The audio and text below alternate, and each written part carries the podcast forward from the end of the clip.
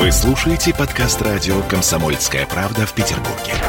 92.0 FM.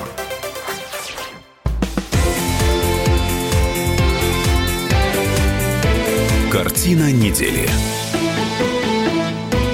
Это мы вернулись в петербургскую студию радио «Комсомольская правда». Я Дмитрий Делинский. Я Ольга Маркина. Э, Ректор гуманитарного университета профсоюзов Александр Записоцкий. На троих обсуждаем, эм, что происходило на этой неделе в Петербурге и в стране.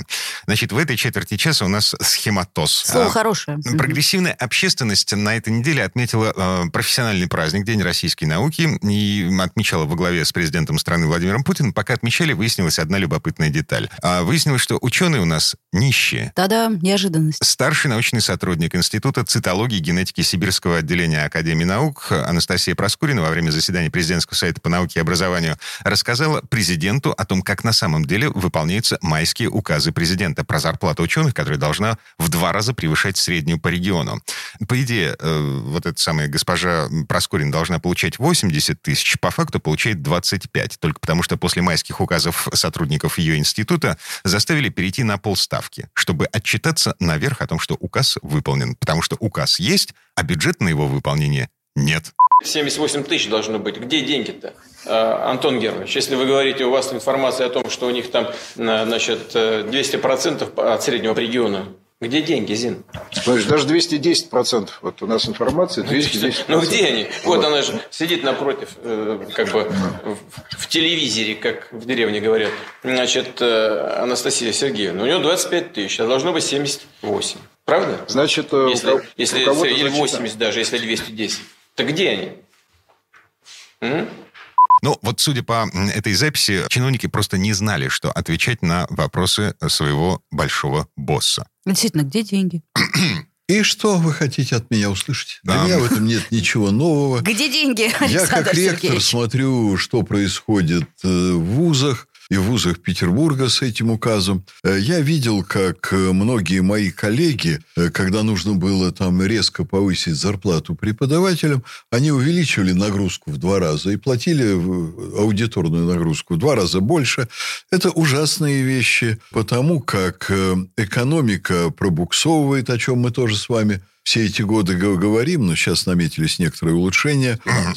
Ну, хорошо. А Да. все, все-таки деньги-то Да. в науке есть? Но А, деньги, конечно, чиновники не нашли. Деньги в науку реальные не пошли всерьез. То есть они пошли, но они пошли какими-то боковыми путями. Вот я Мгм. как-то в одной из наших встреч приводил вам цифру, когда еще был министром Ливанов. Ливанов на тот момент говорил, что государственный бюджет на образование увеличился в 20 раз. По моим подсчетам, это было в 10 раз. Но все деньги ушли к чертовой матери, простите меня, в их всякие приближенные научные институты, в кавычках, их всяким экспертам, которые делали реформы образования и так далее. И сейчас, э, ну, тоже надо внимательно посмотреть, куда они разбазариваются. Окажется, что есть узкая прослойка фондов всяких, которые, кстати, Мишустин сейчас чистит, куда швыряются деньги чиновниками. Ведь, э, ну, вы посмотрите, я не хочу, как тот депутат, которого вы упрекали, упомянуть сильное слово. ам, Ну, э, я- Денис Четвербок и его отношение к, к, э, Да. криптовалютам. Ну, да. ну, я, я слово применю, запузырили. Ага, Вот мгм. деньги. Куда запузырили деньги с нанотехнологиями? Сколько там было? Где, кстати, триллионов? нанотехнологии? Не, Да, а слушайте, потом вот- вот- появились нанокирпичи, наноасфальт и так далее. А на этой неделе, Александр Сергеевич, э, у нас случилась маленькая победа российской науки. э, а- а был запущен мощнейший в мире нейтронный реактор. Причем эм, построили его у, у нас здесь, э, в м, Институте ядерной физики имени Константинова. Вот. То есть э, деньги на науку государство тратит, что-то строится, Что-то э, что, делается. что-то происходит. Да, ну, если вы позволите. Мгм. Значит, вот на моих глазах э, происходила попытка распила огромных денег, которые собирались бросить на цифровизацию. Так. Вот. И э, значит, определенные мухи, уже, вот знаете, как мухи на помойке, они жужжали. Государство планировало бросить вот разово там 3 миллиарда рублей, а потом, э, когда чиновники и приближенные к ним структуры завозились и уже эти деньги практически поделили, их только еще не выделили. Пришел тихий человек из администрации президента, который сказал, ну-ка давайте-ка мы посмотрим, что вы тут на них собираетесь нам дать. И это дело, как теперь говорят в интернете, забанил. То есть с 90-х годов и до сих пор у тусовки московской отработанной технологии, невероятной технологии распила. Если вы сейчас посмотрите, идет очень энергичный процесс ликвидации очень многих московских паразитических структур. Ну, если смотреть в масштабах всей российской экономики, э, вот академик Аганбегян посчитал, и я видел его справку, он ее рассылал членам нашего отделения Академии наук. Значит, маржа в связи с нефтяными ценами первые десятилетия нынешнего века неожиданное выскочило. Вот то, что государство не планировало. А вдруг нефть пошла вверх, вдруг цены увеличились. Так Сытые вот нулевые, да. Прирост состоял полтора триллиона долларов. На эти деньги можно было построить новую страну. Можно было построить новую страну. Так вот. А куда они делись-то? 500 миллиардов. Еще можно проследить, куда ушли, хотя в основном ушли черт знает ну, куда. Ну, 500 миллиардов тоже деньги. А триллион Куда вообще так... растворился. Понятно. Понимаете? И правительство сидело, наши чиновнички, они швыряли деньги направо и налево, по телевидению выступали, а мы профинансировали то, а мы профинансировали это, а мы профинансировали малый бизнес. Значит, здесь сидели люди и смеялись на местах, в том числе и в Петербурге, люди, которые в городе занимались организацией малого бизнеса, ну, реального, они старались ему как-то помочь. Я даже не буду вам передавать, что они мне рассказывают. И вот это была наша российская практика, которая из 90-х годов, она вот тогда сложилась, и сейчас ее очень трудно искоренять. Поэтому, ну да, наверное, Владимир Владимирович сумел еще раз посмотреть, благодаря одному из вопросов, на то, что для нас, людей, работающих в науке и образовании, не является секретом, и в очень многих других областях тоже так. К счастью, Сейчас положение начинает выправляться. А, но для того, чтобы проблема сдвинулась с мертвой точки, значит, понадобилось, чтобы один живой человек сказал Путину, что вот да, есть проблема. Путин распорядился выяснить, в чем эта проблема. Значит, зашевелилось следственное управление Следственного комитета по Новосибирской области, значит, генпрокуратура. Но Александр Сергеевич, только после того, как в них ткнул пальцем президент.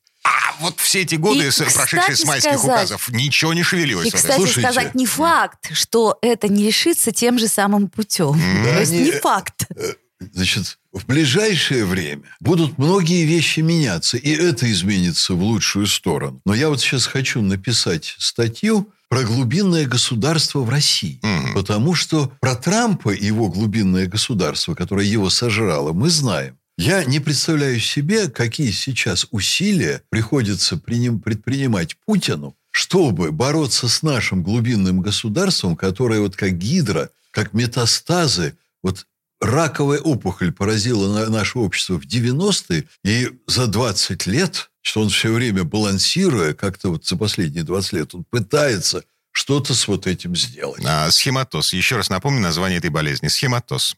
Да, Можете назвать это название. Я вижу у нашей науки и другие беды. Они связаны с тем, что мы практически лишились Государственной Академии Наук у нас. Сейчас идет агония. И вот это, на мой взгляд, куда хуже, намного хуже, чем даже недофинансирование. Погодите, Александр Сергеевич, я не до конца понимаю. Если ученый в нашей стране получает 25 тысяч рублей в месяц, он будет смотреть за границу. Он Естественно. Будет, да, он, он будет, будет жить на гранты, он будет стараться вырваться э, на лекции. Дмитрий, да. настоящий ученый, а, понимаете, ну, Перельман. Перельман. Ну, Перельман это сумасшедший, сумасшедший. Подождите, он сумасшедший-то, но все-таки да. теория по Анкаре. Да, потому что у него вот весь головной мозг сформули... значит, сосредоточен в том секторе, который занимается математикой. Вот, Других... так нам такие ученые нужны, чтобы они вообще не думали про деньги. Они бы думали только про теорему по Анкаре, только про э, нейтронный реактор. Как там говорится, канарейку, чтобы не ела, чтобы пела, да? Чтоб не ела, чтобы бы пела, понимаете? И тогда все наши проблемы будут решены. А Нет. у нас наверняка таких ученых много. Надо Нет. покопаться там где-нибудь У нас по таких ученых много, но приходит новый слой, который и учеными-то толком не является. Я вам скажу, вот вы мне напомнили про Перельмана. У меня в жизни был период, когда я сам себя чувствовал вот таким Перельманом. У нас в университете зарплата была у профессора 20 долларов. И я мучился и бился – и изобретал головоломные механизмы значит, по повышению рентабельности вуза. 20 долларов в месяц. И туфли стоили 20 долларов в месяц. Вот я там сделал, значит, абсолютно чистый, прозрачный экономический механизм, который позволял работать вузу. Потом я его предложил нашему Министерству образования, что в других вузах то же самое произошло. Им это оказалось совершенно неинтересно. У них были другие задачи. Но вот когда в России профессор получал 20 долларов, я как ректор, наверное, получал 30 долларов тогда. Вот у меня была ректорская зарплата. А я выезжал в Финляндию, мне платили за мои лекции тысячу долларов в день. Вот-вот-вот. И мои друзья из Соединенных Штатов, там ректор университета Флориды, мой друг, звонил и говорит, слушай, ну если там совсем трудно, ну приезжай. И я тогда вспоминал слова академика Лихачева, Э, э, после 17 года. Просто есть было нечего. И он говорил, вот я испытывал щемящее чувство, когда ты находишься, вот примерно как ты находишься у постели больной матери. Ты видишь вот страшные мучения ее, и ты сам их испытываешь, но ты не можешь бросить свою родину и уехать. И вот огромное количество людей не уезжает отсюда не потому, что они не понимают, что на Западе там, значит, им заплатят деньги за вот это вот перебежчество. А есть вещи, которые, ну, они более важны. И для очень многих лучше быть бедным здесь, чем богатым там. И на таких людях очень многое в стране ученых. Хотя это не значит, что чиновники имеют право запузыривать государственный бюджет, бюджет черт знает куда и не платить. Так, прервемся на этом. Вернемся в эту студию буквально через пару минут. Эм, поговорим про вытрезвители и свободу слова в Петербургском ЗАГСе. Картина недели.